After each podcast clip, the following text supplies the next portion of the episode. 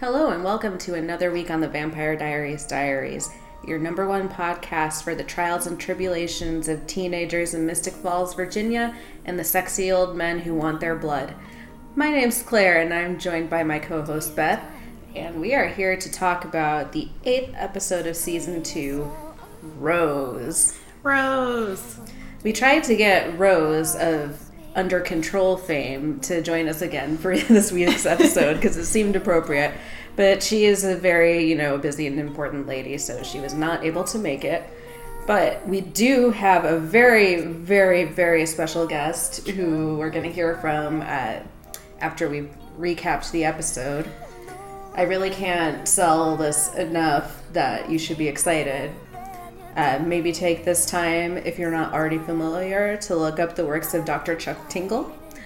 Because we're going to be talking to him about vampires and whether love is real. Whoa, the serious questions in life. Yes, so look forward to that. But for now, we can talk about this episode, which I really hyped up to Beth for various reasons, and I think you you thought it delivered. Oh yeah, totally. So I thought that last week was my favorite episode, but I think that this week was actually my favorite episode. Like we mentioned, both episodes were very different. I feel like last week was very action packed, um, but this one is more growing the story and the mm-hmm. plot lines of this season and our characters. Yes, and we met several new people this week. We did, and that's always fun, but we never know how long they're going to be around. Yeah. So it's hard to keep track of like who I should pay attention to. Should I have a Brooke and Darren moment, or should I just mm. mix up these characters' names for the next six months of my life? Yeah. And speaking of that, we start off right where we left off uh, last week with Elena getting kidnapped by a carny. Uh, he's now out of his mask, and he is this curly-headed dude dressed in all black, mm-hmm. and he drives up to like a random place in the middle of nowhere in his black SUV with blackout windows. And he goes up to this like black town car and is like, "Hey, I got her. She's in the trunk, just just like you asked." And this douchebag in like sunglasses, leather gloves, and a baseball cap. Yeah decide if you want to be leather gloves guy or baseball cap guy first of all. You can't be both. He's like okay bring her in here. And we don't want to get too attached to curly sue here because after he deposits unconscious elena who has just been in the trunk of a car possibly like inhaling fumes. Yeah for real. And sh- who knows where they are even? Yeah we both thought that they were going to georgia. There's another road trip to see Bree rip girl. Maybe to visit uh, her grave. yeah. Or resurrect her. That would be oh, cool. that would be cool. Is that a premonition? No unfortunately. Oh, spoiler alert Bree never comes back. Rip girl. Ah, so many spoilers. I know. So yeah. Baseball cap guy is like come closer my dear no, closer. And he's like beckoning with his gloved finger. Yeah, and like, would you trust the dude that just sent you to kidnap a child? Like, no. no. He's probably compelled though. Oh, true. Because spoiler right. alert, baseball cap guy is a vampire. And we find that out real quick because he attacks Curly Sue um, as soon as he sticks his head through the window to come closer. And then he just leaves or the driver just leaves the body in the middle of the parking lot. Yeah, he leaves the car with the trunk wide open and the dead body just like in the middle of nowhere. Yeah. And he does a really sloppy job of feeding off of him and he wipes the blood off his face with his gloves. I'm like, what is the point of wearing gloves if you're going to get blood evidence on them? oh, you, are you just trying to make a fashion statement? That's very true. I thought it was like a murder thing. You know, what I was wondering when I saw this is because he was wearing like a black baseball cap, black sunglasses, the windows were tinted. Can they not go out in the sun? This guy? Like, they don't maybe have a gaudy ass ring? It's unclear because in future scenes in that giant gaudy ass mansion. Oh yeah, you're right. There's like weak sunlight coming in through the windows, but they're also boarding up the windows, yeah. so I wasn't sure. But I, f- I feel like they didn't have the budget to shoot in the dark, so they were like, let's just make it seem like they can't do the sunlight. Well, it kind know. of reminded me of the show Angel. I usually mm-hmm. talk about Buffy, but this yeah. time I'm going to talk about Angel. The first season of the show, Angel is setting up his vampire detective agency. Sorry, I just spoiled the Angel's a vampire. I think we knew that. Even I knew that. um, but he just like has it in a regular office, and they don't have gaudy ass rings on that show, or there is one, but it's only on for one episode. Um, uh, God, this is a really long tangent, but No, it's he's good. just I in this office, like working things. during like nine to five, and he just has like blinds, but there's natural light like diffused and coming into the building. Yeah. And they like finally realize, I think, how stupid that is because in the second season they moved the headquarters to like a creepy abandoned hotel. of course. But anyway, the rules of vampires and sunlight are, I guess, a little bit logistically difficult to do with the TV show that only has finite hours in a day Yeah. of darkness to film during. True. But we're getting ahead of ourselves anyway. Uh, Curly Sue's dead. Baseball cap guy drives away with Elena. She's still sleeping. She's still sleeping. She's taking still got nice her nap. blood stains from the previous night of when she was bewitched to have Katherine 1864's injuries. Yep. Um, so things aren't looking good for our pal Elena here. They're not. And I think one of my favorite things about this episode, other than the other million things I loved about this episode, is that after the credits moment, we see Jeremy like fixing his hair in the mirror. Ugh.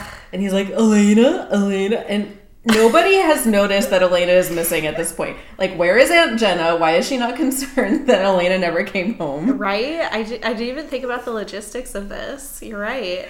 Yeah. So Jeremy in the morning has just now discovered that Elena's not in her room, but he's not worried because he, as we find out later, thinks she's just having a sexual sleepover with Stefan. Yeah, ew. And he was like all proud when he was talking to Stefan about it. It was fucking disgusting. It was just like when Aunt Jenna was all proud, like, I heard you fucking my niece this morning. I know, But at least but she at had an excuse. ex- she was compelled. Yes, Jeremy's not compelled. He's just creepy AF. Yes. Oh, God. Okay, so I think before. Or wait, is that what happens right now? You're right. Um, I think before that happens, there's a, a couple of things. Oh, Caroline's getting ready for school. So she's at her house, like getting ready for the day, and for some reason, Damon is there. And Caroline is pretty much like recapping the events of the previous night when, as we know, Sarah tried to stab Tyler because Matt failed to get him to murder Matt, and she was compelled to get Tyler to kill her, um, which he did, and then he turned into a vampire by accident. A werewolf. Oh, a werewolf. Fuck. There's so many things to mix up now. It's true, and it's only gonna get worse. I know. Now we've got like two sets of people and two sets of mystical creatures. yeah. Ugh. All right. Anyway, Caroline's telling Damon that her mom, Sheriff Forbes, is out leading the search party for Amy Bradley, which is ridiculous because she was murdered on a dance floor of people and then carried out by Stefan in the middle of the party. Yeah. Like, what the hell? Tell Do they me have about an this. invisibility cloak? They must have. They have an invisibility cloak and also the worst sheriff department in the history of the world. Seriously, like maybe Sheriff Forbes's brain is still addled from the compulsion, but I think that's a generous guess. Yes. Oh my god. Like, All of her Liz, deputies I are love dead, you, so she's sort of. overworked. I love your friendship with Damon, but you're an idiot.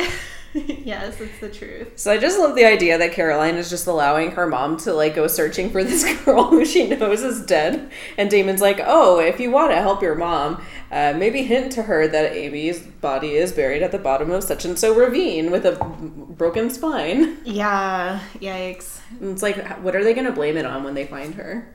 Um, clearly she would have gotten like charged by a mountain lion or She something. got tackled by a gorilla. Yes, there you go. Definitely animal related. Yeah. So that's fun. Uh, we both noted that Caroline's scarf is back.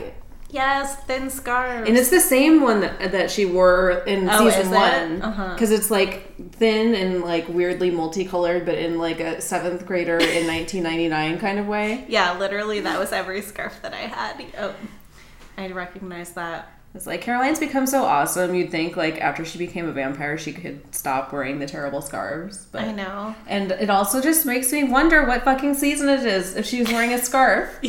You're right. It's just getting more confusing. I think that the show writers are just like, oh, we kind of fucked up the season, so just make it like neutral for the rest of the season.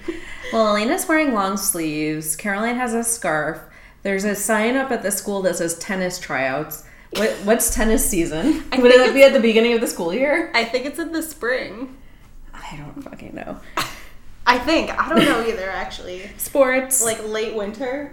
Uh, I don't know sports. Yeah, but the other like main point of this scene is that Caroline thinks that she did a great job with like the werewolf cover up and Yeah. hosting Tyler's werewolf bar mitzvah. Yes. But Damon's like, "What the hell? You you let on that you knew he was a werewolf? Blah blah blah. Werewolves can kill us." So he basically forbids her from like fraternizing with Tyler because if he finds out about them all being vampires, then they'll be in trouble. yeah, and Damon gets really aggressive in the scene. Like he pretty much chokes Caroline out against the wall. Yeah, as you do in conversations in Mystic Falls. I know. You're right. There's choking in literally every scene. So we'll see how well she holds up that promise. yeah, we'll see. So now that we've established that over at Caroline's house, we hop over to school and the teens have set up a shrine for Amy at her locker and it's like Oh, that's for Sarah. Oh, for Sarah. Because there are just missing posters. There's oh, like okay, three yeah. different colored missing posters for Amy on the same bulletin board. It's like we get it, she's missing. But also, like, why put them up at school, right? I don't know. Like one at school and some around the town. I don't know. probably all Sheriff Forbes has done is put up those flyers in the school. I know. And she's like, all the people that Sarah knows or Amy knows are here. Oh God. and at Sarah's locker shrine, there is a tennis racket, and I'm like, did she make the team? Oh no, in spirit, I guess. And it was like hashtag RIP Sarah, we'll miss you. I'm like, oh, Yeah, I don't know. And there was a bunch There of teddy cheap bears. stuffed animals. Yeah. she's not twelve. This is gonna sound really callous, but when I was watching that scene, I was like, I hope if I die, I have a better shrine than that one. I'd probably have no shrine. Mine would just be cats. I wonder if at Mystic Falls High they have like a rotating schedule of whose turn it is to set up the locker shrine because people die so often. You're right, they do. It has to be like one of those office birthday things. It's like the last person to have a birthday has to do the thing for the next person. You're right, and make sure that nobody goes unnoticed. so Tyler, is it Tyler that we're looking at right now? That he's looking at the shrine and feeling feeling super guilty because he murdered her. Um, yeah, I wrote Tyler Strength. Oh yeah, because he goes to open his locker and he does the combination and then he pulls and he yanks the whole padlock thing Oh off gosh, of the locker. he does. He's so strong now. Yeah, he's got that werewolf strength. hmm And then we see Jeremy and Stefan together. And Stefan That's said right. hi to Jeremy and he sounded like Jeremy when he said it. He did. I didn't like, notice that. "Hey Jeremy." Oh no, Stefan, come on, you're better than this. It was weird. But then that's when Jeremy's like razzing Stefan, like, dude, I'm like okay covering for you, but you should like tell me in advance. And like, I don't mind, but we gotta like be sneaky. But also, what a weird thing to assume. It's I not know. like They weren't Elena even this all the time He, either. he was like, I'm really glad you guys are back together. Like, they were broken up for all he knew, and he just assumes that she slept over at his house. yeah, without texting her, like he has a Windows phone. He can clearly get in touch with her if he wants to. He could bing mail her. He c- he could use aerial view to see where she is. Sorry, we're getting ahead of ourselves, but there is some serious Windows Phone Bing ad placements in this episode. Oh yeah. But Stefan's like, what are you talking about? And now I'm doing a Jeremy voice for Stefan. God damn it. Fair enough. Stefan's like, I don't know what you're talking about. Elena didn't spend the night. And then Jeremy's like, "Well, where is she then?" Her car is still at the Lockwoods, and her bed hasn't been slept in. I know that's such a weird thing that they always say in movies and TV. It's like somebody's bed hasn't been slept in. It's like, how the fuck can you tell? Like, are these people making their beds like every morning or not making their beds, and that's how they can tell? Like, Oh, I don't know. I think that they're probably making their beds, fr judging from Elena's previous shots of her bedroom with her horse picture over her bed. But It's just such a strange thing. Like if I went into somebody's bedroom, I would not be able to tell whether or not they slept in that bed last night.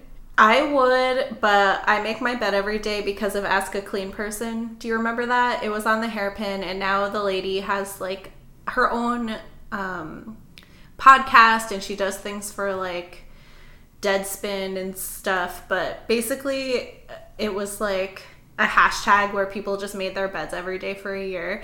And i did it and it's supposed to be like a gateway to like be more productive like in your household and it makes you feel good about yourself and stuff. So i actually love making my bed which is a super weird thing. I'm about to ruin your life. no. I've read that making your bed makes it easier for like mites and stuff to thrive. Ugh, i believe that. But we have a cat with like severe diarrhea so it always tracks its shit on my sheets so i have to wash it like every other day Fair enough. all right sorry that was a huge tangent I but- only make my bed if anybody is going to come over and I'm going to have my bedroom door open. Gotcha. Which is like once every three months. I just like having the tight sheets over me. I like to feel like I'm constrained when I get into my bed. That's weird. Yeah, sorry, that sounded really sexual, but it, it's really not. That's husband likes to get kinky. yes, there we go. Oh boy, Oh just God. like that nurse. Oh, where where are we? What day is it? well, I think we segue from Detective Stefan and Jeremy figuring out that Oh, Elena yeah. has been kidnapped Yeah. to visiting her and her kidnappers. So there's this giant mansion, and the interior looks like just a fancier version of the Shrieking Shack. Yes, exactly. but with like really hipster lights, like exposed strings of bulbs along the wall. In one of the rooms, there's just an entire chandelier on the floor, but the lights are on, Yeah, and there's like antique couches but they're all torn up. and it's like shabby chic. I literally saw an apartment when we were trying to live in Brooklyn that looked like this house. Like On it was a- purpose? yeah, it looked like this on purpose. It's very trendy, very in. oh my god. Ugh, yeah. So it's this giant ass mansion, and some dude is carrying in Elena, and it's the guy with the leather gloves and the hat from the Yeah. car, right? And he takes off his hat and shakes his hair out, and it's like a shampoo commercial because he has long, luscious locks. Yeah, I thought he was kind of cute. He was. He wasn't bad. No. He looks kind of like uh, the guy who played Trey on the OC. Yeah. I always thought he was cute, and then he tried to rape Marissa, and she shot him, and it was hilarious. it was hilarious. That was very traumatic for me. well, the the memes that happened after it were hilarious, at least. Oh, I, I don't think I knew memes Mm, what you back then. say? That's still one of my favorite jams. The origin, the Imogen Heap version, or the Jason Derulo song? Definitely the Imogen Heap version, but I know the whole rap to the Jason Derulo version. Jason. Derulo. When the roof came in and the truth came out, I just didn't know what to do. Wow. I know. All right, let's edit that out. So yes, uh, So Jason Derulo carries in Elena. That's where we're at, right?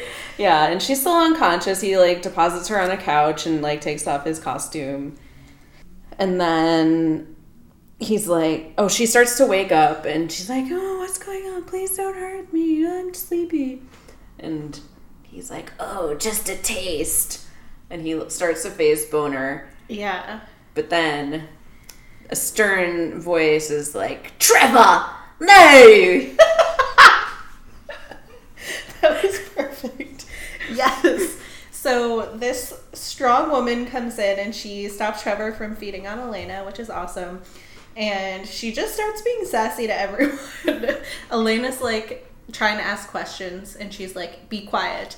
And Elena's like, I just want to know why I'm here. And she's like, be quiet. And then Elena asks some other question and she She's like, backhands her. I just want to know what you want from me. yeah, I was like, bitch, she just told you twice. She's like, I want you to be quiet. I can't do a British accent. I want you to be quiet. All right, there we go. And then Elena still is talking. Sorry, I'm like getting riled up because I'm so excited about this. And she slaps Elena so hard that she literally flies like three feet off the ground and back onto the couch. It was serious. It really was. It was funny. It was one of the more intense slaps I've ever seen in my life. It was, But not the most intense slap of the episode. No, we have an even better one coming up later. Uh, Yes, we do. Spoiler alert. And so I think then we go to Stefan and Damon. Yes, and they're strategizing about how they're going to save Elena. Yeah. And Stefan seems to want to go into the tomb and ask Katherine. Because at Oh, first he's yeah. like, this must be Katherine. I don't believe that you locked her in the tomb, Damon. I know that you have a huge boner for her. And he's like, girl, I put her in the tomb. I know. I felt bad for Damon then. have a little trust. he for sure did put her in the tomb. And he like super wanted to murder her that whole time. Like, why is Stefan doubting? Stefan's a doubter. What can we say? But then Damon is like, well, she did say this thing about how Elena was in trouble and she's the doppelganger and must be protected. Yes. I thought she was just yanking my chain.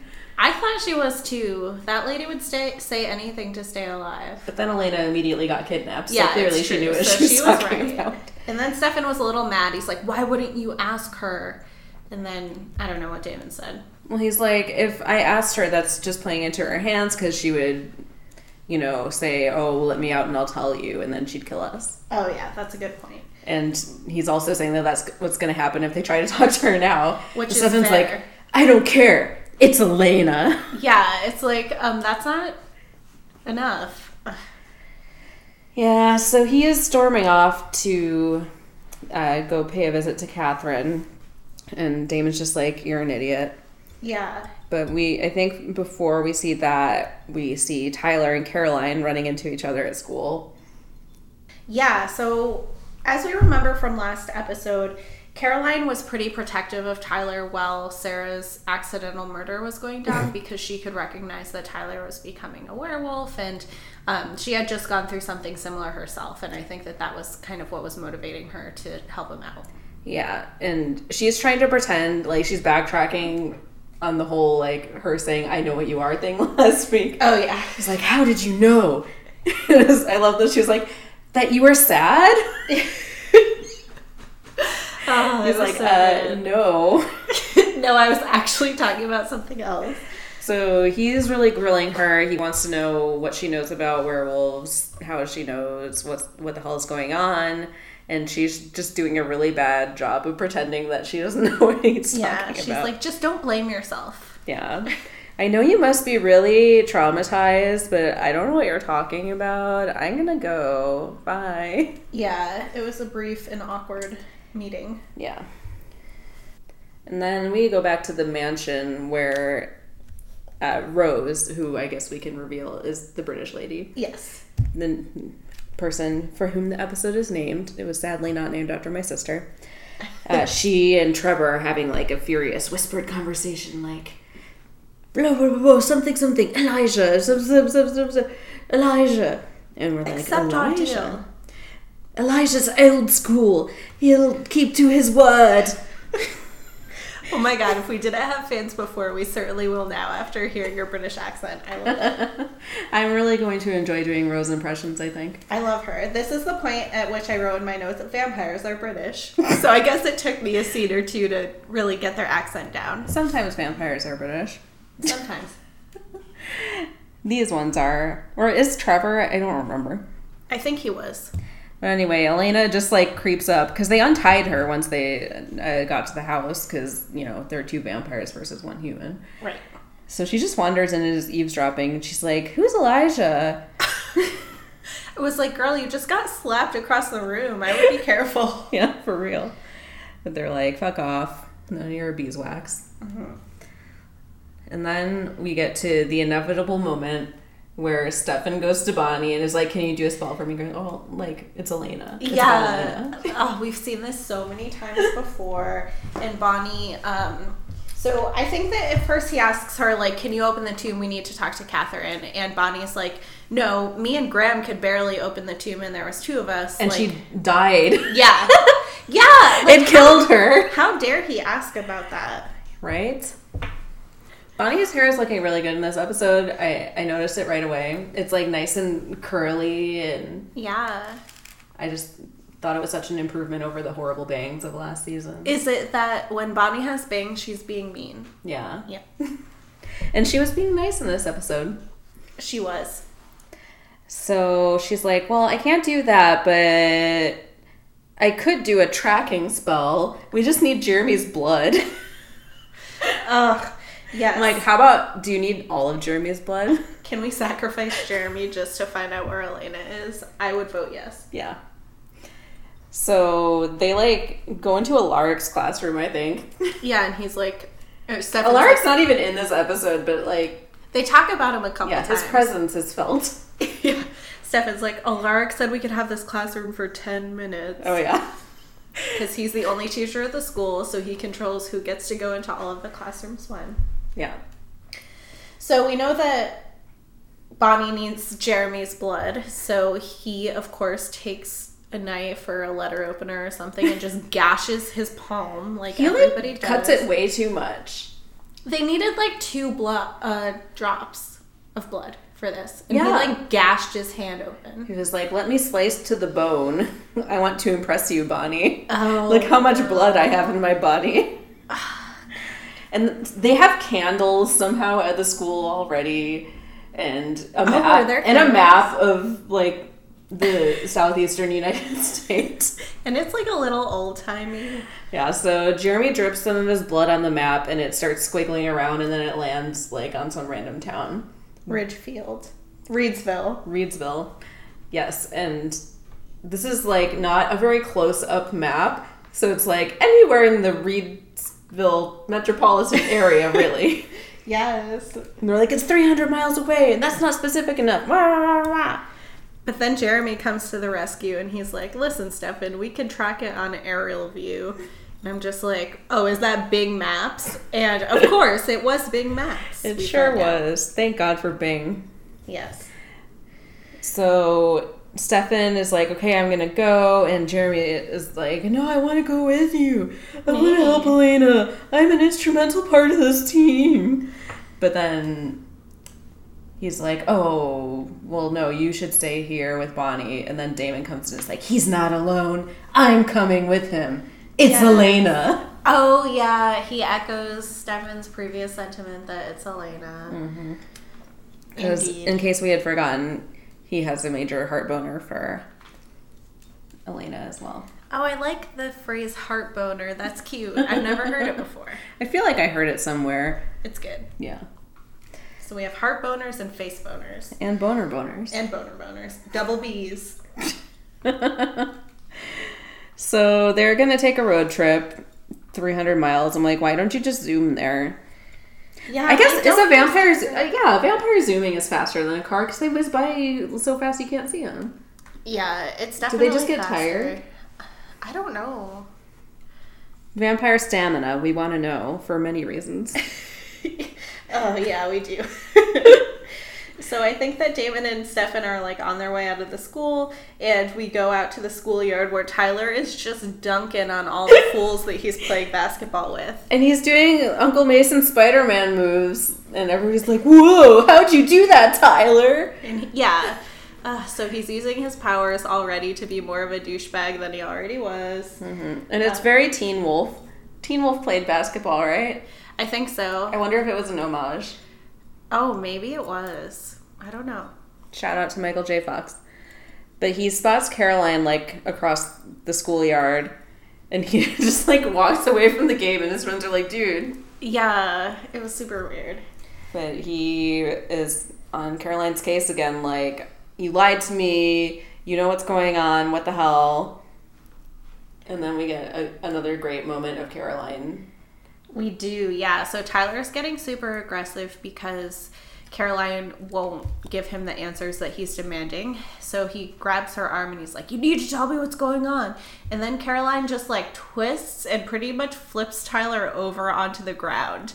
And it is the best. Oh my gosh. Every time Caroline kicks somebody's ass, it's like the best moment of my whole life. Yeah, like last week she elbowed Matt in the face and he flew across the room. Oh yeah, that was better than this, but this is pretty good. It's really satisfying that she's Yeah. just like, and she beat up Uncle Mason that other time.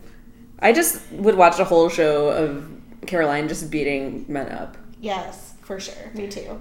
And he's like, oh my god, how did you do that? You're stronger than me? Like- Oh my god, that's exactly what he did. Ugh.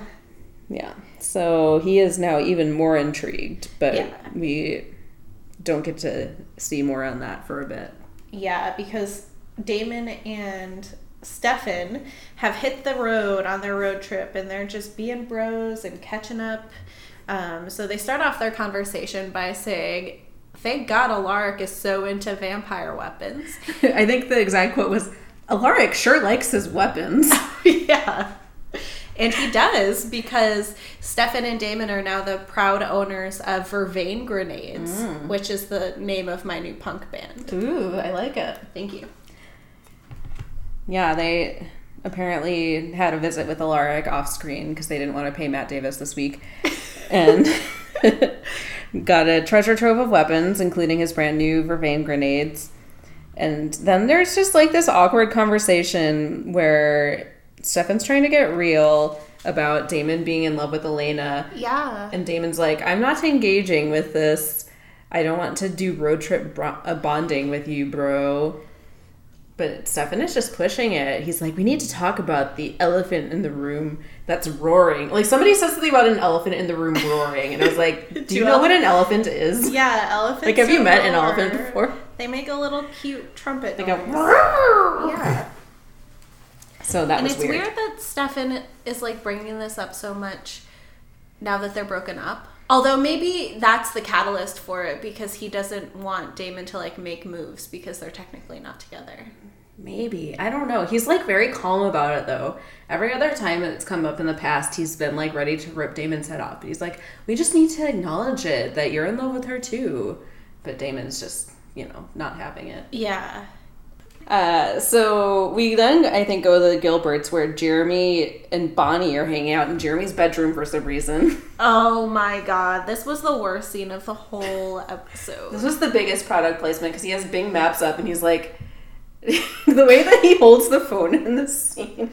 yes. He's like holding it a foot away from his face and like jabbing at it like he's a monkey who just discovered like the thing from a space odyssey. that I Yes. I haven't seen it, but I think that's the right reference. It is. It was also like when Harper came out of the Oh, woods yeah. after being in the tomb for 200 What years. is a phone?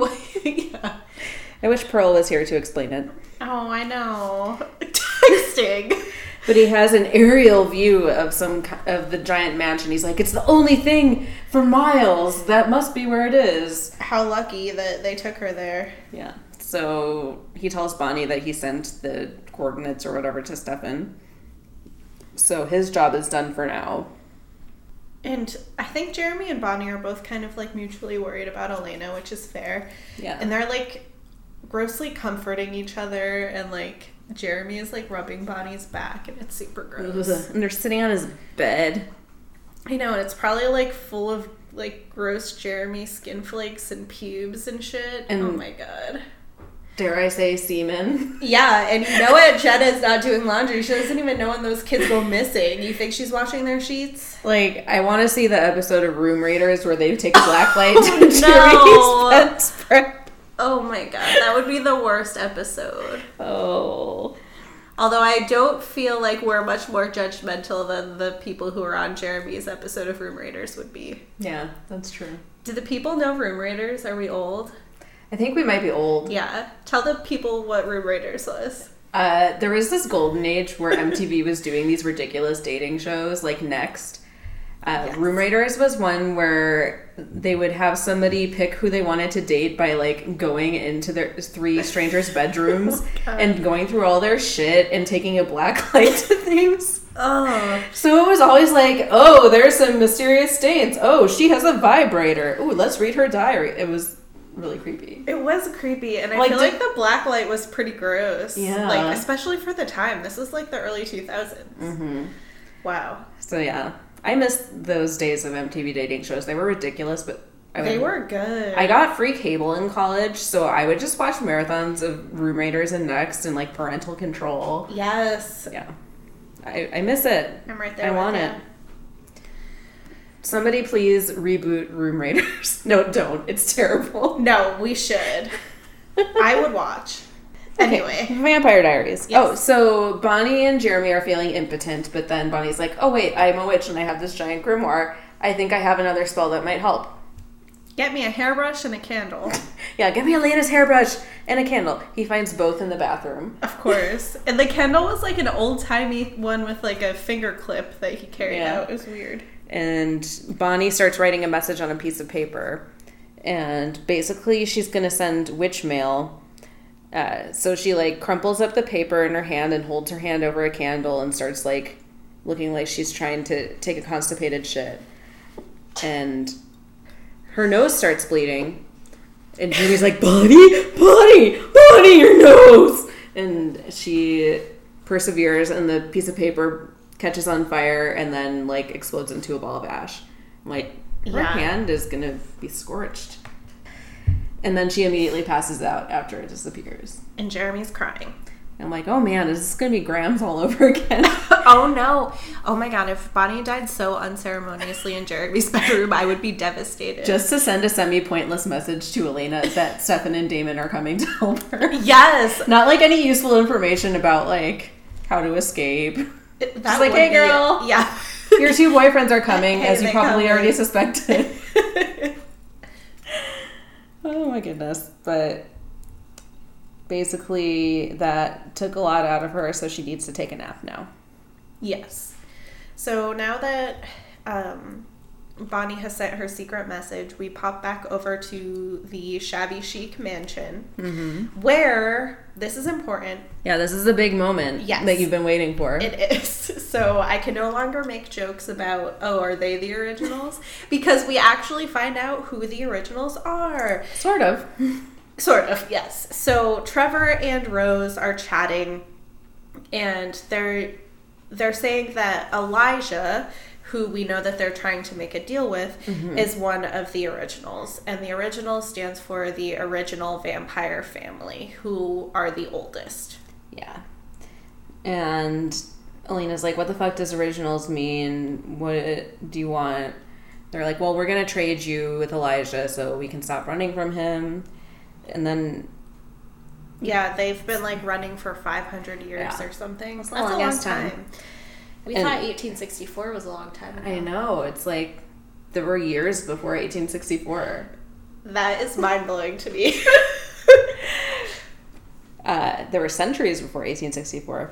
But at some point, the Salvatore brothers come up in this conversation, and Rose is like, "Oh, well, a chum of mine tried to set me up with Stefan once upon a time, but I couldn't fit him into my schedule, so I never met him, but I've heard of them. Also, I prefer bad boys." yeah. Oh my god, that was amazing. I'm gonna make that my ringtone. So she is somehow related to somebody who knows the Salvatores. Yes. Uh, we'll- we'll find out more on that later. But I also do like that even without meeting him, Rose is like, eh, no, Stefan's too boring. I don't want to fuck him. Yes, his reputation preceded him apparently. But uh, Elena's like, well, what does this fancy Elijah guy want with me? And Rose is like, you're a Petrova doppelganger. You're the like key I, to breaking the curse. I can't recap any of these scenes because your accent is so good. uh, yes. So we find out that she is the doppelganger. She does need to be protected because her sacrifice, aka her blood, is the key to breaking the vampire curse. Yeah. Now, Elena's what like, is the vampire curse? Is it that you don't that you're not a vampire anymore, or that you can go out during the day. They haven't really explained it. Yes. So like Elena mentions during this conversation, oh, the the curse of the sun and the moon, which was what they talked the Aztec legend that they talked about at Duke. With the crossbow Kelly, whatever the fuck her name is. Vanessa. Yes, Vanessa. And Elena mentions like, "Oh, I thought that the moonstone was the key to breaking the curse." And Rose is like, "No, you dummy. It binds the curse, obviously." Yeah. Also, what does that mean? yeah. None of this like really makes any sense at this point. Yeah. But apparently, Elena's blood is the key to breaking the curse of the sun and the moon. We don't know what that entails or like what the point of it is because it seems like it could either help both vampires and werewolves or hurt both of them or Yeah. who even knows. But all we know is that Elijah apparently wants to break the curse. And that they need to deliver Elena to Elijah in order to do it. Yes. So there's a lot of information in that scene, some of which makes sense and some of which does not. But all of it was said in a British accent, so it seems more important. it's true, yeah. It is. It really is. Um, so then we go over, and Caroline is going home from school, and she opens up the door of the Forbes home. And I just noticed how cute their house is. Like the Mhm. walls are like lime green and white. It's super cute in there. Um, but Caroline's not home for long before Tyler creeps up behind her and he's like, Listen, I'm not leaving here until you tell me the truth. And he gets all up in her face. Yep. And it's kind of like this really reminded me of Twilight, where Bella is like asking Edward what he is, and they're in the forest, and he's like, "You know what I am." And they're like moving around. Oh, like, yeah. Say it. and so Tyler's getting like all intimidating and up in her face and looking ridiculous, and he's like, "You need to just admit it. I know what's going on. You're a werewolf." Yeah, and then she literally LOLs in his face for like a good 20 seconds. It was awesome. Yeah, it was so, so good. But then he immediately like body slams her into the wall. Yeah, they have a brief scuffle, um, which Tyler's being aggressive, but again, Caroline is way stronger than him. Yeah, so she turns the tables and slams him into the wall and face splinters at him. She's like, I'm not a werewolf! Yeah, and then he like falls to the floor and literally scurries away. Yeah, he's like backwards crab walking away. Yeah. and looking terrified. The only thing I can think of when I saw him doing that is one time I dropped the broom while I was sleeping next to my cat, and mm. he ran away in the same fashion that Tyler ran away. Oh, did he do the thing where like his back arches? Yeah, and he Yeah. like Halloween catted Yeah. out the door, and that's pretty much what Tyler was doing. Yep.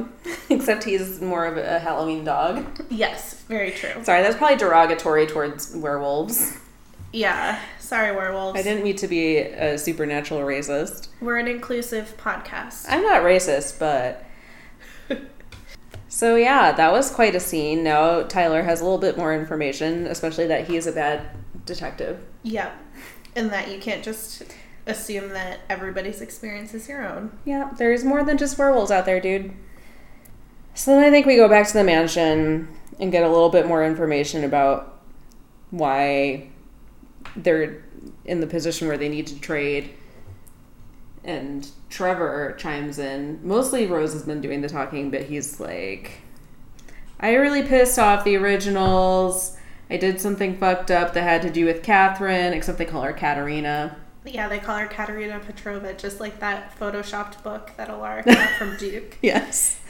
So we the, we know that back then, 500 years ago or whatever, Katherine was going by her original name before she uh, whitewashed herself Oh, yeah. or American washed.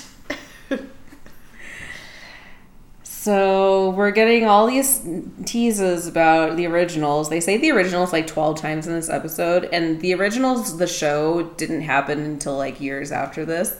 oh, really? Yeah. Well, actually, I don't remember exactly how it corresponds with the Vampire Diaries. So Did you watch it? I've only watched part of the first season of the originals. Oh, wow. Yeah.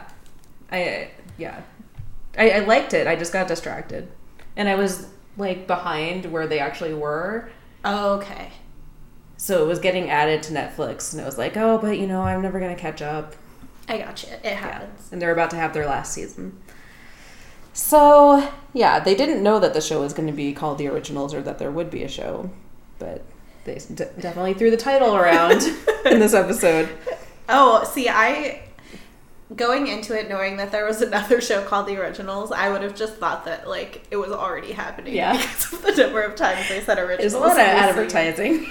Yeah. So basically, in this scene, we just find out that the reason why Trevor and Rose are running away is because Trevor had crossed the originals because she because he trusted Katerina Petrova. Yeah, and that Rose is in trouble just because she had her bros back. Yeah. So that's just kind of a brief glimpse into their lives before we go back to fucking Jeremy's bedroom. Ugh. Bonnie is sleeping in his bed, and I'm like, get out of there. I know. Run while you still can. Should be better off anywhere.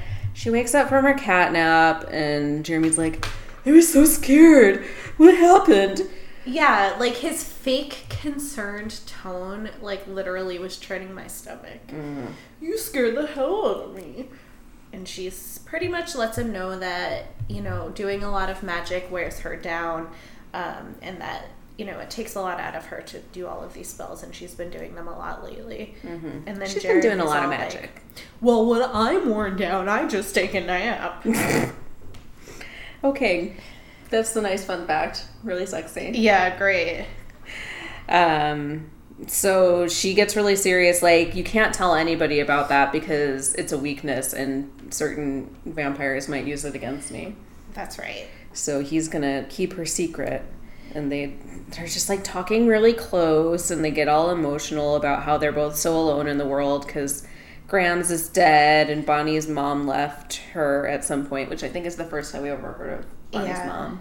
And as we heard a little bit last season, her dad wants nothing to do with the witchcraft stuff, so she can't confide in him. Yeah.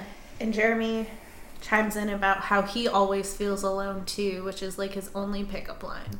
Yeah. Well, I mean, his girlfriends do keep getting murdered. Yeah.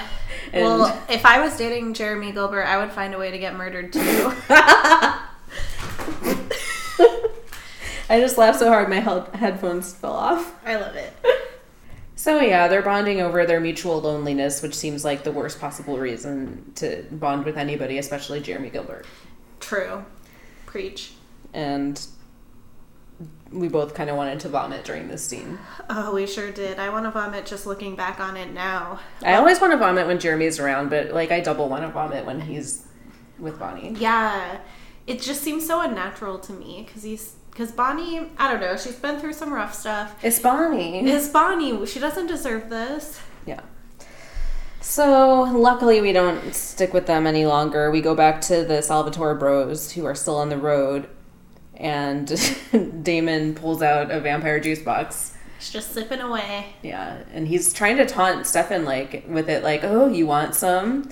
And Stefan's like, "Well, yeah, actually, I do. I've been drinking a little bit of blood every day and building up my tolerance." And apparently, Damon didn't know this was happening uh-huh. because he's like, "Ooh, does Elena know about this?" Yeah, and then Stefan's like, "Yeah, it's actually Elena I've been feeding on," and that really you know Yeah. that's a punch to the gut for damon Damon got jelly. he thought that he maybe had something to put a bigger wedge between them Yeah, and so stefan then takes a swig from the juice box and i'm like they probably both have vampire mono now but it's kind of a, a bro bonding moment even though damon didn't want any yeah, and I think this is the point at which Damon is like, "Do you remember the old Stefan, the Oh, one yeah. whose lust for blood was like so strong, and He would you just would just rip go people around apart. killing people?" Yeah, and we never really see this side of Stefan in the show, but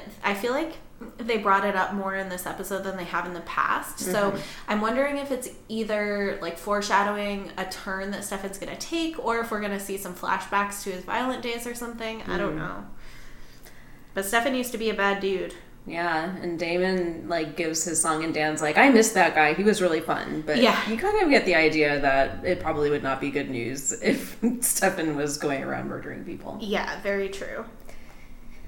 And Stefan's like, "Oh, so like when I was more like you, I think that's a little far. Like Damon Yeah. has had some murder spree-ish moments on the show, but it never seemed like he was crazy off the rails, just like going around murdering everybody. Yeah, he always was, just like, had some devious plan. Uh huh. Exactly. Yeah. So I don't know. That seems a little weird, but that's kind of their nostalgic conversation. Yeah, so they're making good progress over to the shabby chic mansion. Mm-hmm. Um, and then we hop back over there, and Trevor's inside, and he's talking with Rose. And apparently, Elijah is on his way there. He comes and knocks on the door, and he's like, Rose, I'm really, really scared. And Rose looks at him and and she's like, "Don't be scared. We're family. Everything's gonna be okay." And I thought that was a really sweet moment. yeah. And, but he's tweaking. Yeah, due to scared. Yeah. So she's like, We're gonna be fine. Elijah is honorable. Oh sorry, I'm not British. Elijah, he's a right honorable chap in it. oh my god. but Trevor's freaking out. Elena's just kind of standing there like, uh, what's gonna happen? I think at some point here she like discovered Bonnie's note on the couch. Oh, And was like, right. oh, my boys, they're coming for me. So she's just kind of chilling and I guess maybe biding her time until her heroes come to liberate her. She's very relaxed. Yeah. Throughout this whole thing, she's not freaked out, as you pointed out. She's just like, whatever. And I guess that's just like what you're, what you become when you're involved with vampires. Just like everything's no big deal. She's like another day, another kidnapping. Just another typical Tuesday. so Elijah's at the door. Uh, we get our first glimpse of him walking in, like lit up from the back by sunlight. And I was very excited for us to meet Elijah because I think he is the number one hottest man ever on the Vampire Diaries. Oh, I am a big fan of Elijah's face. yeah. I guess I like. Obviously, everyone on the show is very attractive, but I didn't Yeah. have like an immediate like ooh. But he definitely is an attractive man. Yeah. He has an old world charm to him. Mm. And a strange, non-specific old world accent to Yeah, go with it. Which, spoiler alert, doesn't really stick around after this episode. Oh my god. Um, but yes, I think part of the reason that I loved Elijah so much for being hot was that I already knew that actor.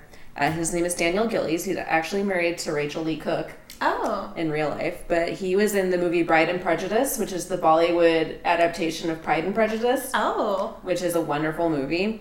But I feel he like I need to watch that. he plays the Wickham character, Johnny Wickham. Oh. And if anybody needs incentive to watch it, the introductory scene to his character, he emerges out of the sea, like at a party. It's like a beach party. He just like comes up out of the water and is like, "Hey." So I already thought he was hot when I saw his name in the credits. and I was like, "Oh my god, it's Johnny Wickham. He's a babe." So yes, Elijah is a forever babe, and he's an original. And he is kind of looking around the house. He has this very like stately, "I'm I own this room. I own everything." yeah, definitely. kind of vibe to him. And Rose goes to meet him at the door. And he's like, So, what the fuck am I here for? Uh, you know, it, it's been 500 years. yeah, and Rose, I'm not gonna do her accent because I Please literally, do. I literally cannot. Please. Listen, Elijah, I'm tired from running.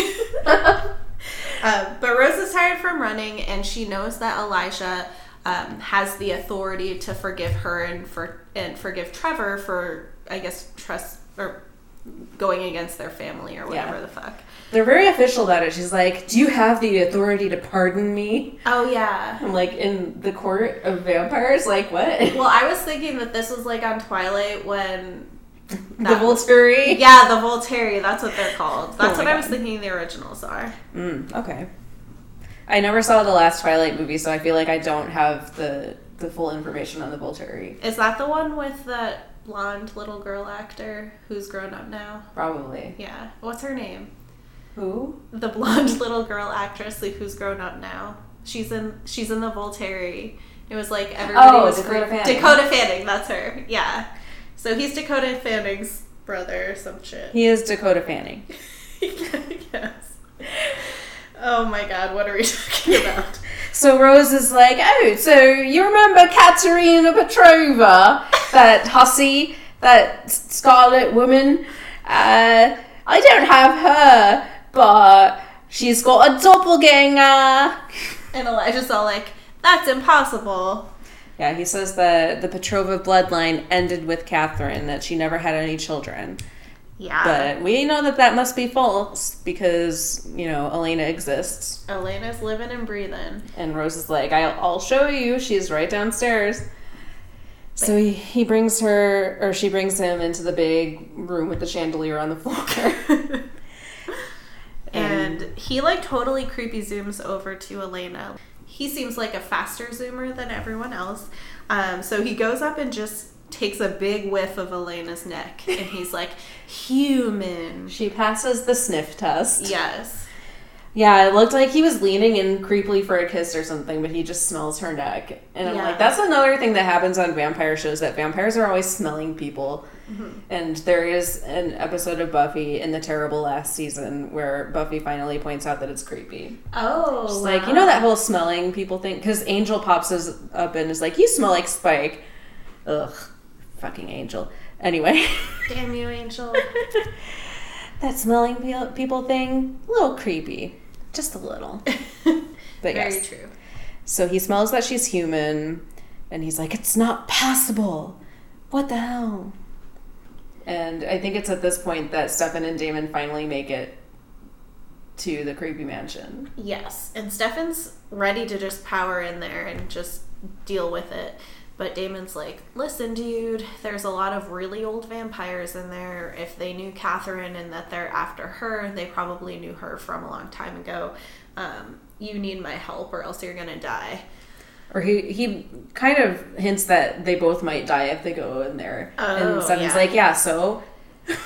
Yeah, he's like, I can't think of a better reason to die. Ugh.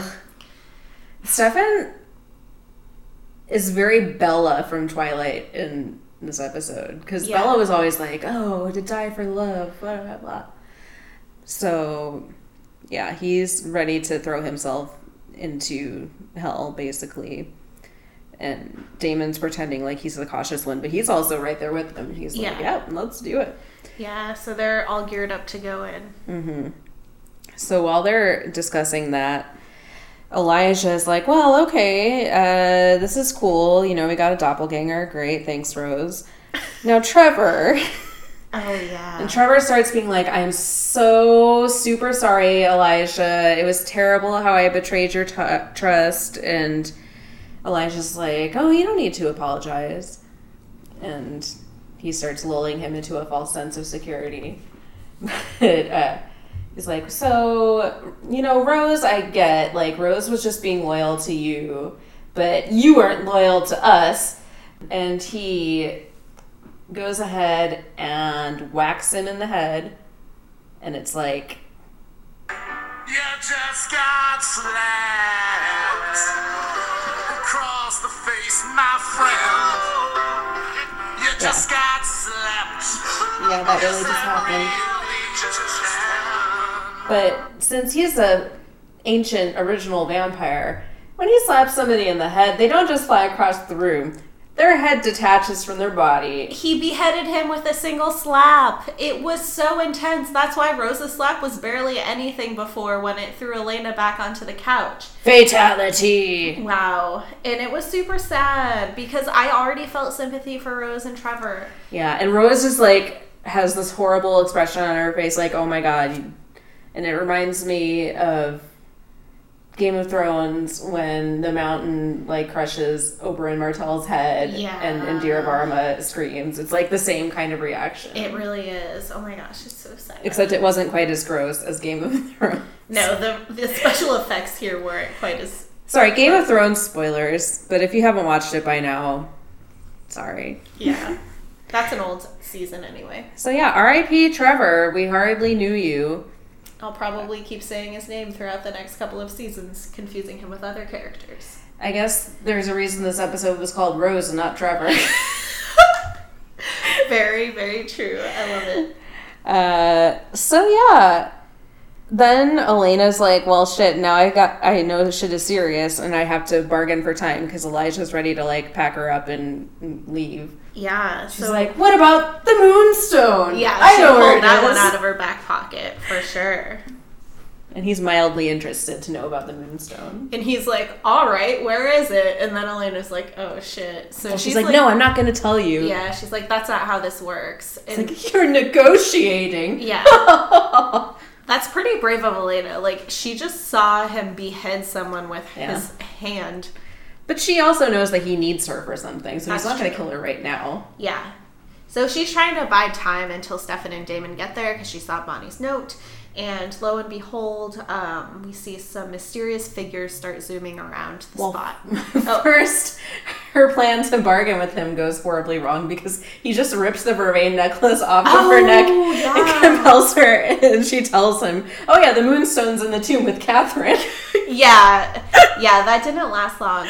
So now he knows about that. Yes. And then we start seeing some mysterious figures start to zoom around, and Elijah's like, "What the fuck, Rose?" And she's like, "I swear, I don't know who it is. it wasn't me." Oh my god, poor Rose. Yeah, so like Elijah's pretty much like shouting out into the ether, like, you are making a huge mistake. I am stronger than you. You will lose. And then he gets a little tiny stake right through the hand uh, Yeah. with Alaric's like. I think it was his sleeve gun. shooter. Yes, the sleeve shooter, of course. How could I forget? And he's like, "Oh, piffle! What a what a gnat! That, was like a flea bite." Yeah, so true. So there's a lot of zooming. It's basically a Zoom party, and he's trying to zoom because Stefan and Damon are so dorky here. They're like, "Up here, down here," and everybody's zooming all over the place. Yeah. And Stefan zooms Elena into a wall and is like, "Shh." And Damon does the same thing with Rose. Yeah, and they're like sharing secrets. Yeah.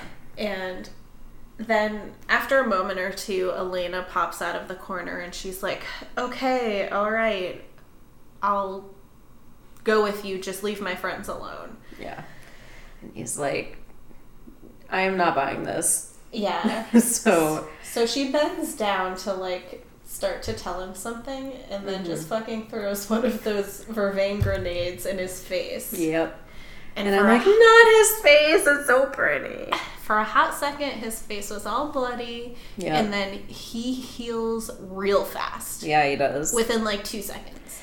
Yeah, so barely even slowed him down, but then Stefan and Damon double team him and shoot keep shooting him with crossbows and shit, and then finally Damon like rams an entire coat rack into his chest and he turns all gray and veiny. Yeah. And it's like, R.I.P. Elijah. How many people are gonna are are we gonna meet who will then immediately die in this episode? I know, and it's taking up precious brain space. And how can they have the originals if Elijah's dead?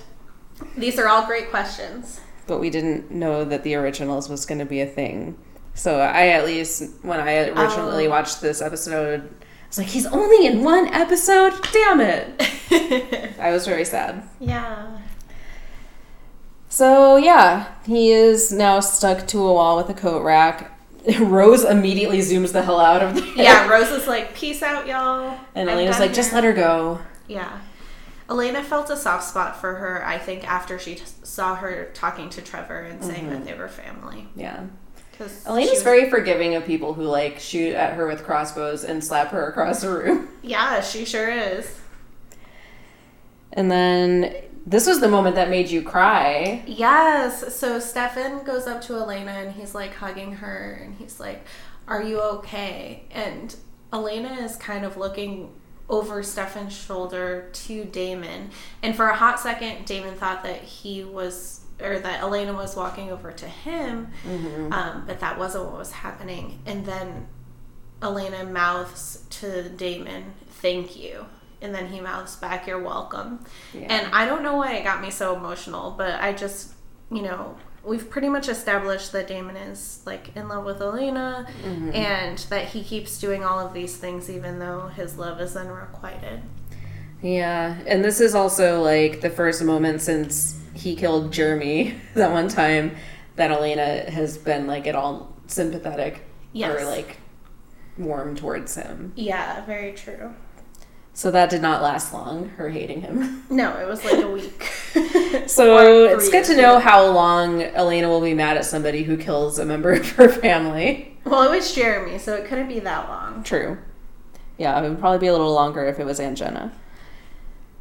Uh, so this little reunion is happening, and then we cut back over to Aunt Jenna's house where Bonnie has stayed the night with Jeremy. Ugh. And just every scene in this episode with Bonnie and Jeremy, they were in his bed, and I just wanted to scream at her to get out of there. So nothing sexual happened, but she did sleep in his bed, and that's gross. Uh, Elena comes like clomping up the steps, like all injured style. Still bloody. Yeah, I'm like, didn't they give her vampire blood by now to heal her? But you can't think about that too much because then there's this terrible song that's like, I think the words were like, if love is an ocean, something about filling it with our tears. Yeah. it was too much, man. It really Like, was. Oh my god, it was the worst song. I described it as a simple plan cover band, if that gives you an idea of the quality. Yeah. But Elena is really emotional and she hugs Bonnie. It's like, I got your message. And it's like a nice moment between them because they've Yeah. been kind of on rocky terms lately. That was a really nice moment, Yeah. but then it's ruined because she hugs Jeremy and he's like stroking her back. Yeah, again, he always is like Yeah. caressing the back of her neck, and I'm like, where did you learn how to act like somebody's sibling, Steven R. McQueen? At Gross Person School. Yes, gross person acting school run by the Weinstein's. Oh. Too real. Um, so then we go over to the Salvatores, and Damon's kind of being emo as usual, and Stefan comes in and is like, "Hey, bro," and Damon's like, "Why aren't you with Elena?" And he says, "Cause she wanted to be with Jeremy." Yeah. I'm like, I think Jeremy wanted to be with her, judging by that hug. Oh, gross, I know. And then they have this big moment where Stefan's like, hey, so by the way, I know this was like 145 years ago, but I wanted to apologize for forcing you to turn into a vampire. Like, I felt like it needed to be said and you needed to hear it. Yeah, I thought that that was super weird. It was out of nowhere. Yeah. And I think it kind of aligned with like their car bonding where Damon harkens back to how horrible Stefan was. So I think that there's some unresolved conflict there. Yeah. And I kind of I couldn't really remember this scene from watching it before. I was like, is this one of these moments where Stefan is trying to like trick Damon into doing something for him by being nice? But it actually was just him apologizing. Yeah. And Damon's like, whatever, it was a long time ago.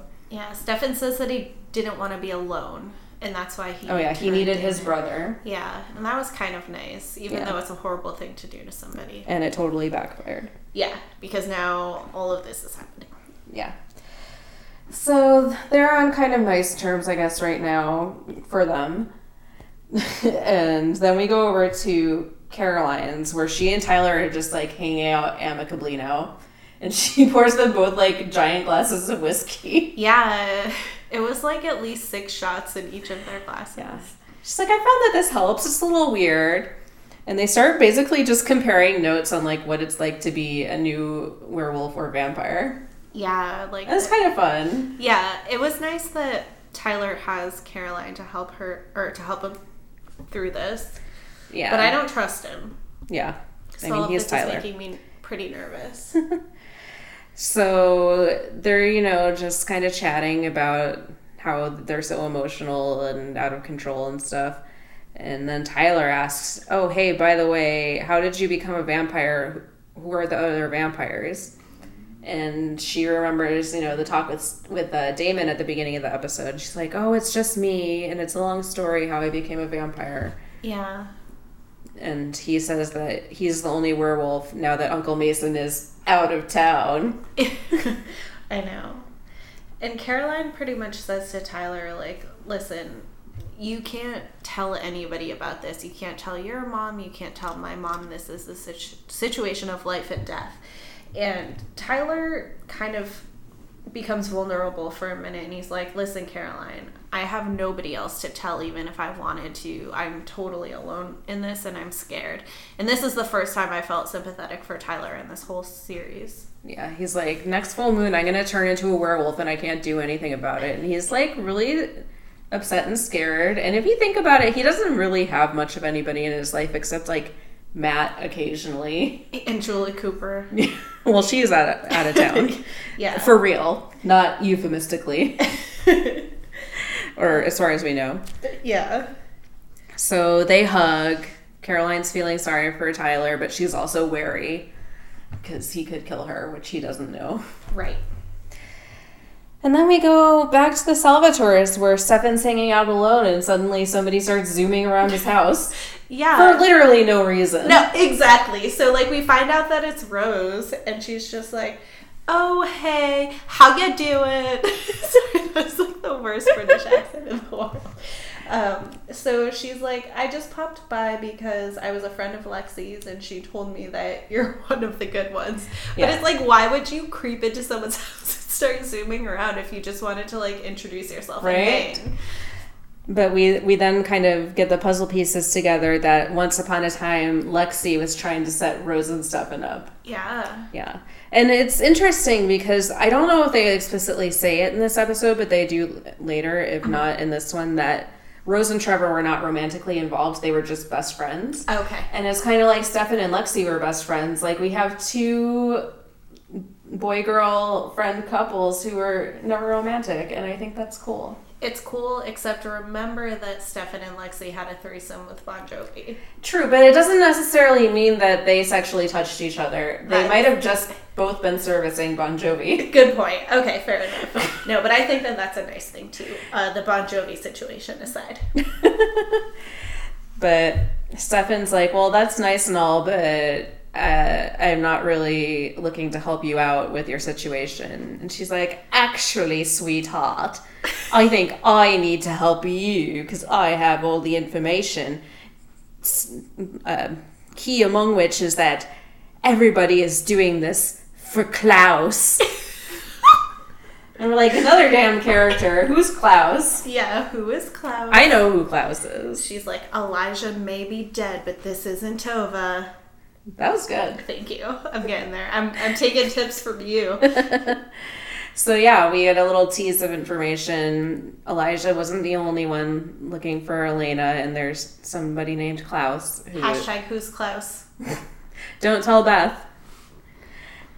Uh, so yeah, tentatively, I guess Rose is going to be boarding at the Salvatore boarding house. They have enough spare rooms. I'm for this. I love Rose. In the brief time that I've known Mm-hmm. her, I think that she's fantastic. I love her accent. She's She has terrible hair, though. Smart. I feel like I literally have the same haircut as her. right No, now. because like okay, she has the same length, but in the whole first part of the episode, she has it like flat ironed, but like winging out. yeah. It looks a little better in the last scene, like a little more hair shaped. Hashtag hair shaped. So apparently, this actress has actually like gotten kind of big after the Oh. show because she's, I think she's on The Walking Dead. Lauren Oh, you know I think is her name. That's where I recognized her from. Yeah. Mm-hmm. So I've never watched that show, but I think that she's Maggie, actually. She looks way better in The Walking Dead.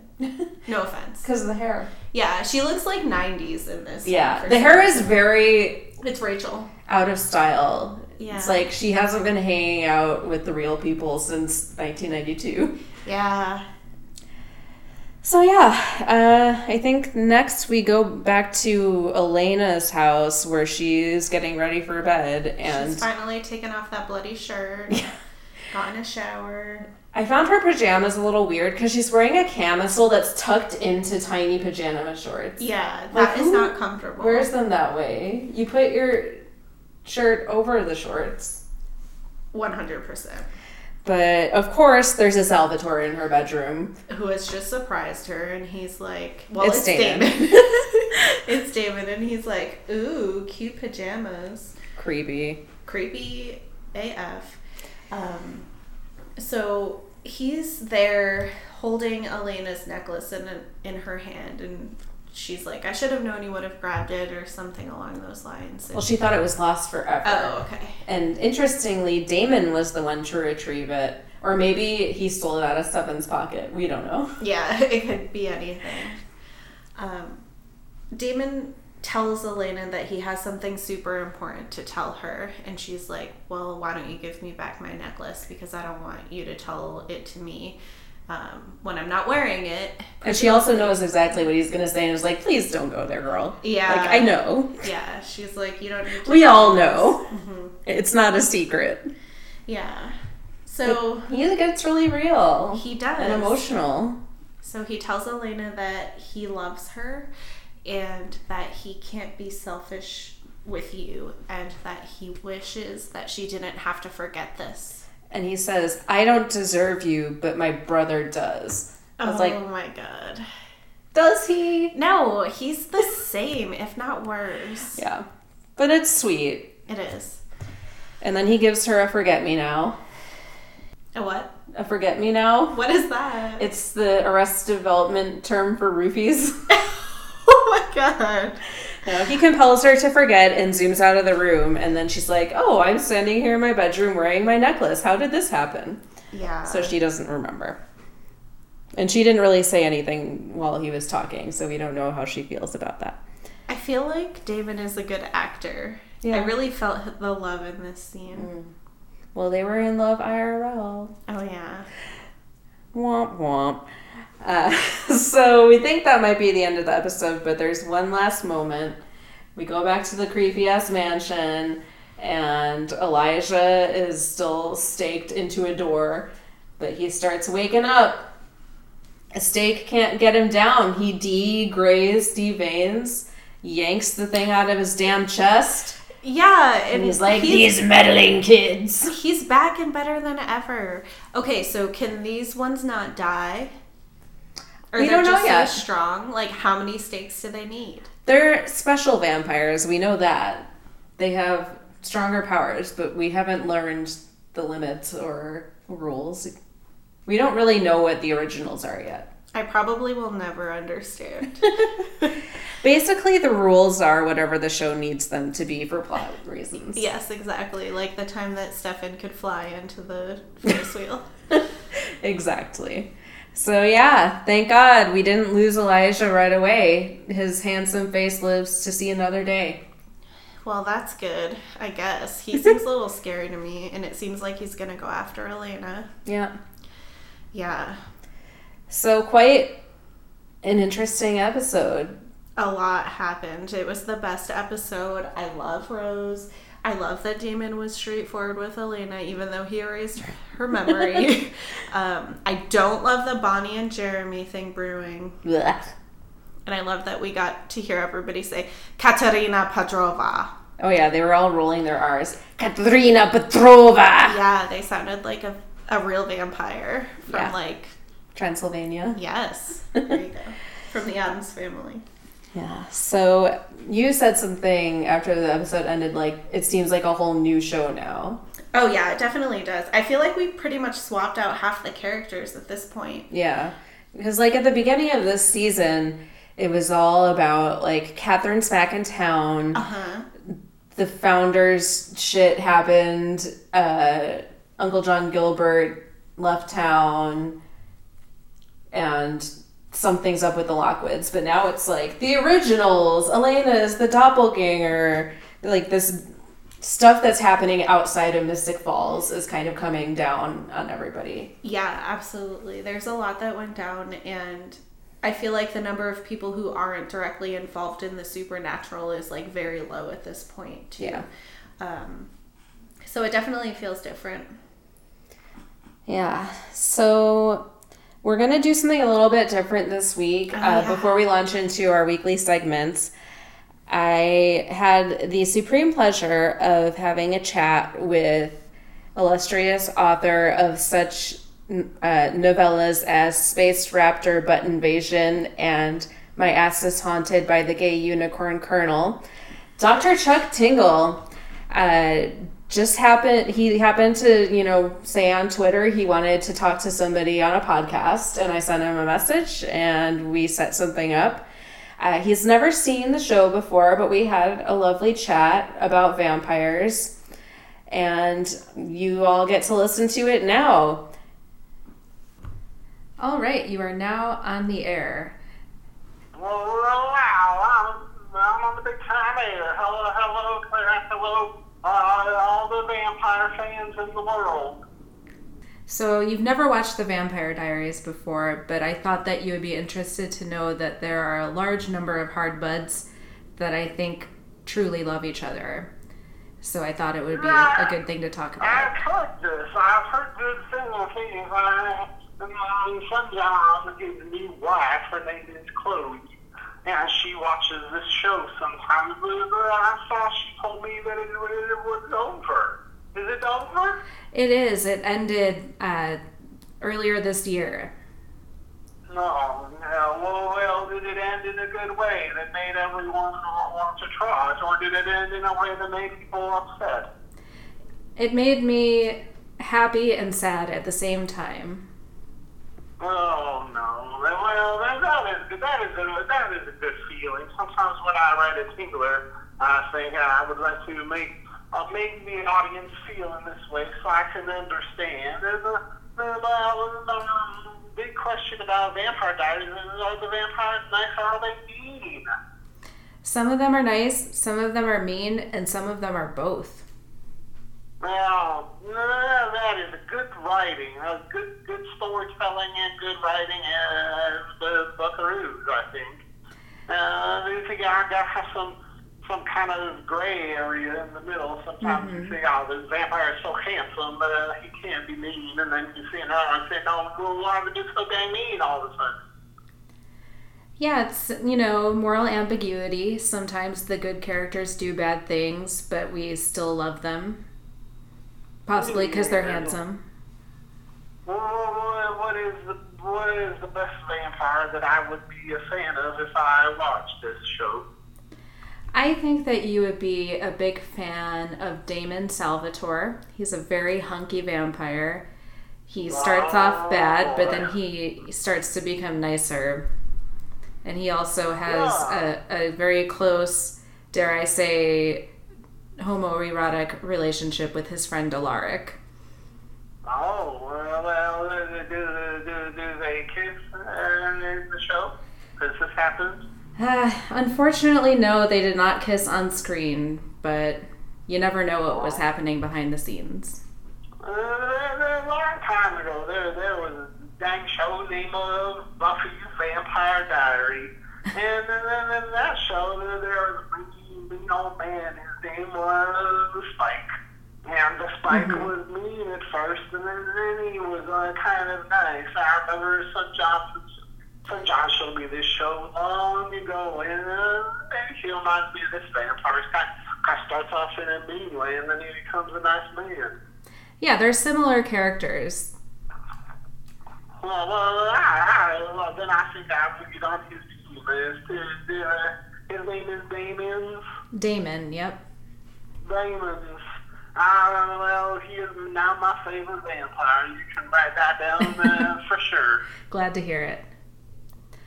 Is I'm sorry, I feel like I'm interviewing you now because I'm curious about this big time show. And I think I well, well think I would what I would like would like to watch it now. So that is why I was asking questions. But if you, if you have questions, you can ask them too. I'm sorry, getting carried away. I was Oh, getting sure. riled up.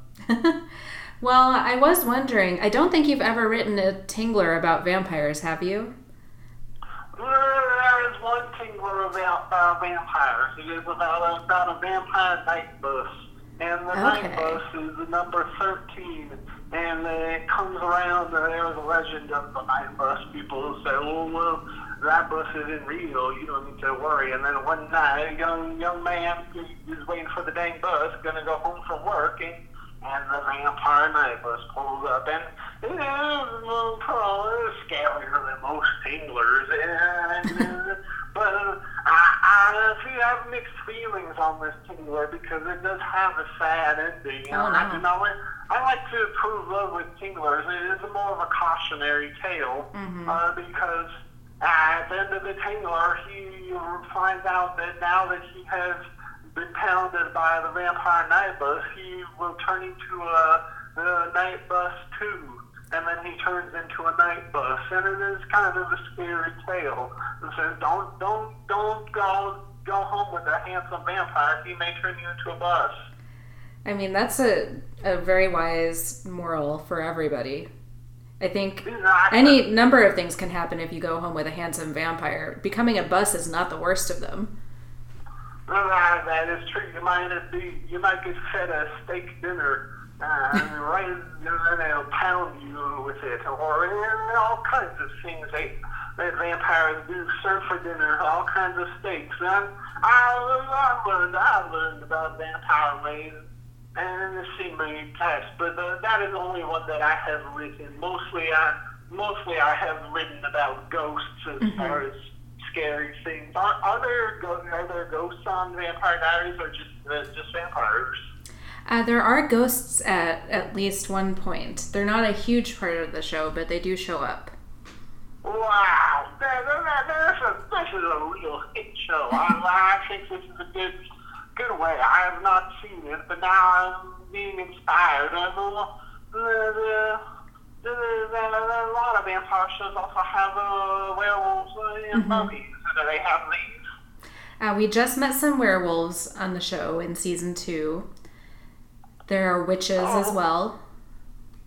Oh, well, that, that, that is an interesting way. I I remember when Son John watched a show named Of True's Blood, and it was about a vampire in the swamp who uh, liked to hang out in his house all day, sit on the porch and rock in his chair. And it was it was okay, and then, then all these crazy critters started showing up. And, yeah, like, uh, and then I thought, well, there's too many dang animals. There's a werewolf and a were ostrich, and then what? Yeah. I don't even know how many kinds. But so sometimes I think, you stick to dang vampires. Tell me about how, how they they work. Yeah. I, I don't know. Yeah, True Blood got a little bit too crazy, but I will give them credit. They're the only really big vampire show that I've watched that actually did have gay characters who kissed on screen. Uh, This is a true way. I do. I, I remember that. Uh, I, I did not watch uh, too much because son John said, "Oh, this is too too bloody. Chuck, it will make you sick," and it did sometimes. I, I cannot watch this. There's too much dang blood. Yeah. Makes me feel like I'm gonna fall over, fall right to sleep. Well, blood is in the title. At least they warned us. They did warn me. I should have known on in this way that, that they were going to get uh, get it very messy. So I, I did, did not know what to make of this. But when I saw the handsome vampires, I thought, well, I would like I would like to see more of this show. And uh, one time I, I saw them on cover of a dang magazine, and they were not not even wearing anything. I thought that, that well, I should maybe want to buy this magazine, and, and I did. Yeah, better to buy the magazine to than to watch the show. I think. Yes, uh, safer, well, uh, much less blood. Mm-hmm.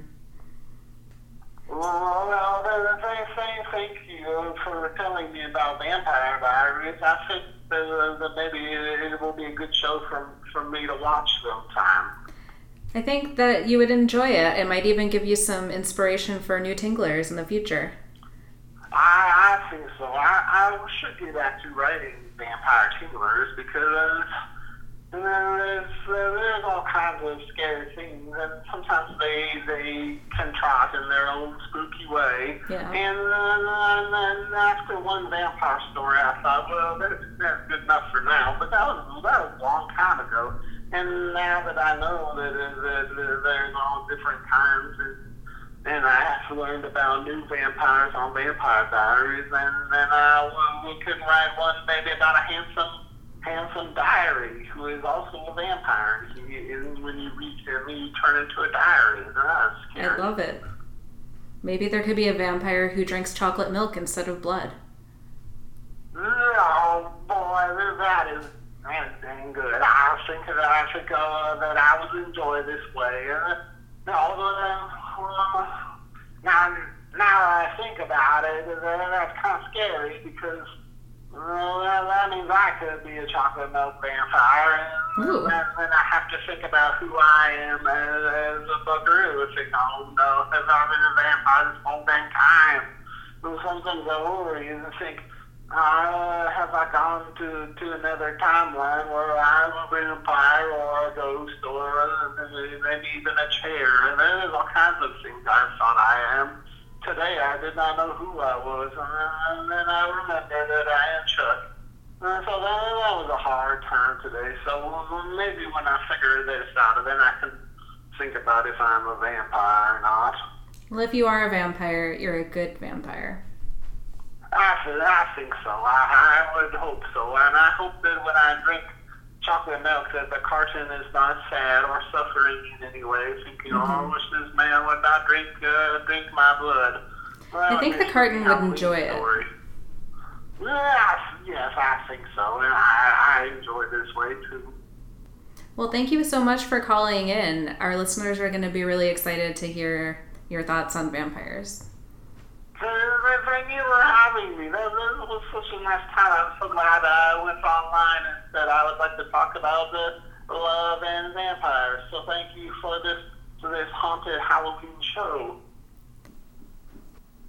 Wow, wasn't that amazing? That was amazing. I'm sorry that I couldn't participate in the conversation, but I feel like I've learned so much. That was awesome. Yes, sadly, Beth had real world obligations other than talking to erotica authors. Sometimes you gotta work a little so you can ball a lot. Tom Haverford. So, yes, thank you, Chuck. We love you. Come back on the show. Uh, I'll put up a link to the uh, Tingler that he mentioned in our conversation, his one that he's written about vampires. I just bought a copy for myself. I haven't read it yet, but I'm looking forward to it. Hope he writes some more vampires ones later. Uh, so now, getting back to this episode, who you want to punch? Ooh, who do I want to punch? I found it hard this episode. I kind of didn't want to punch anybody for once. Yeah, like I kind of wanted to punch that curly haired dude who kidnapped Yeah. Elena, but it's hard when people are compelled, right? And it's hard for Trevor and Rose because Yeah. they're kind of an easy target because they kidnap our heroine. Yeah. Ah, I guess if I had to punch anybody, it would probably be Trevor, but he got punched real hard already. oh, yes, he did. His head literally exploded off of his body. Because it was annoying when he ate Curly Sue and wiped the blood off with his gloves. It was annoying when he was going to bite Elena. He seemed like kind of a wimp, but Rose liked him, so he couldn't have been that bad. True. Maybe I want to punch Sheriff Forbes for being bad at being a sheriff. Yeah, she's like looking for. she wasn't even on the episode. she wasn't. She's out putting up posters the school for the missing person. Yeah. I want to punch Jeremy for Yeah. giving super creepy hugs and for all of the product placements for Bing and Windows phones and hashtag aerial view. Yeah, I thought about saying Jeremy, but I say him so much, and for Jeremy, he wasn't that bad in this episode, so I felt like I had to give him a break. That's fair, but if you give him a break, I'm going after Yeah. him. After him. That is totally acceptable. Speaking of Jeremy, um, why are men? Well, this brings me to something we actually forgot to mention during our recap, in which we've put up on our Instagram. Oh, yes. When Tyler and Caroline were having the conversation. Like that whole thing where he like grabbed her and was being really aggro and was shocked that she could be stronger than him. Mm-hmm. That was all, you know, classic Vampire Diaries, male macho bullshit. Bullshit. bullshit. Oh shit.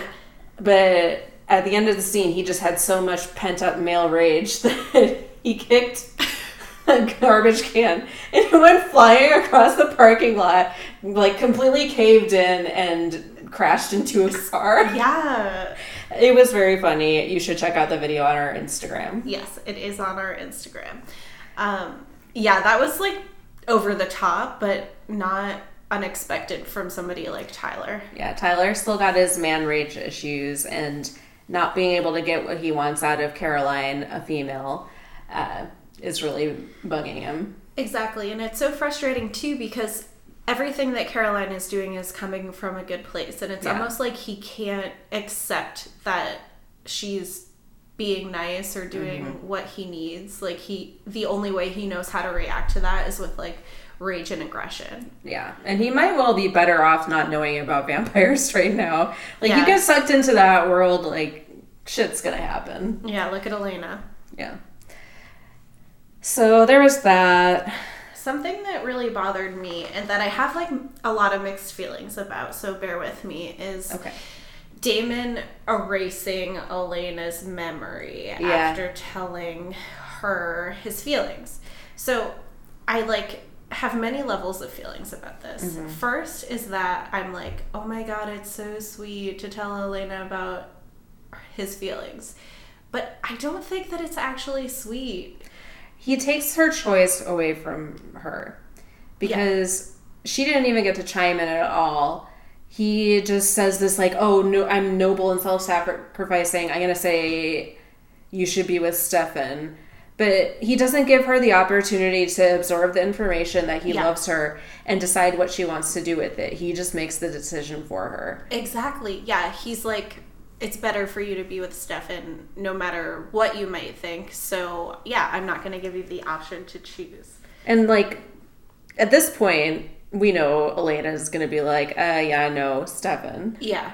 So it wouldn't have made that much of a difference, but she should have the information. It's not fair of him to give himself the catharsis of saying it to her without her having the benefit of like knowing things, being able to see where she stands.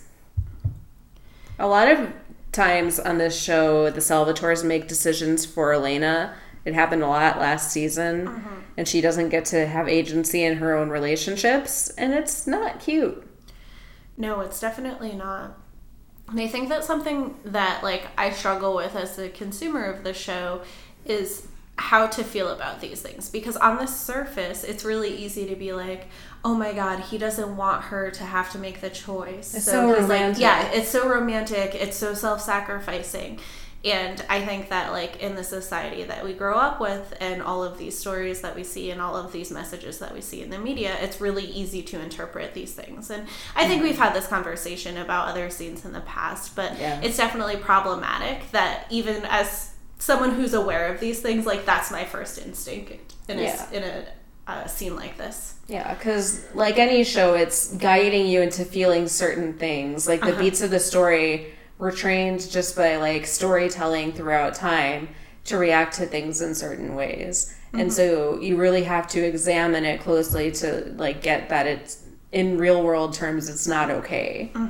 But you also have to learn where to ex- just accept it and go with it. yeah It's tough. Yeah it's tough to have problematic faves It is. The, the whole world is problematic these days. Very true. Can our hashtag for this episode be hashtag storytelling through time? Because you said that, it was awesome. yes.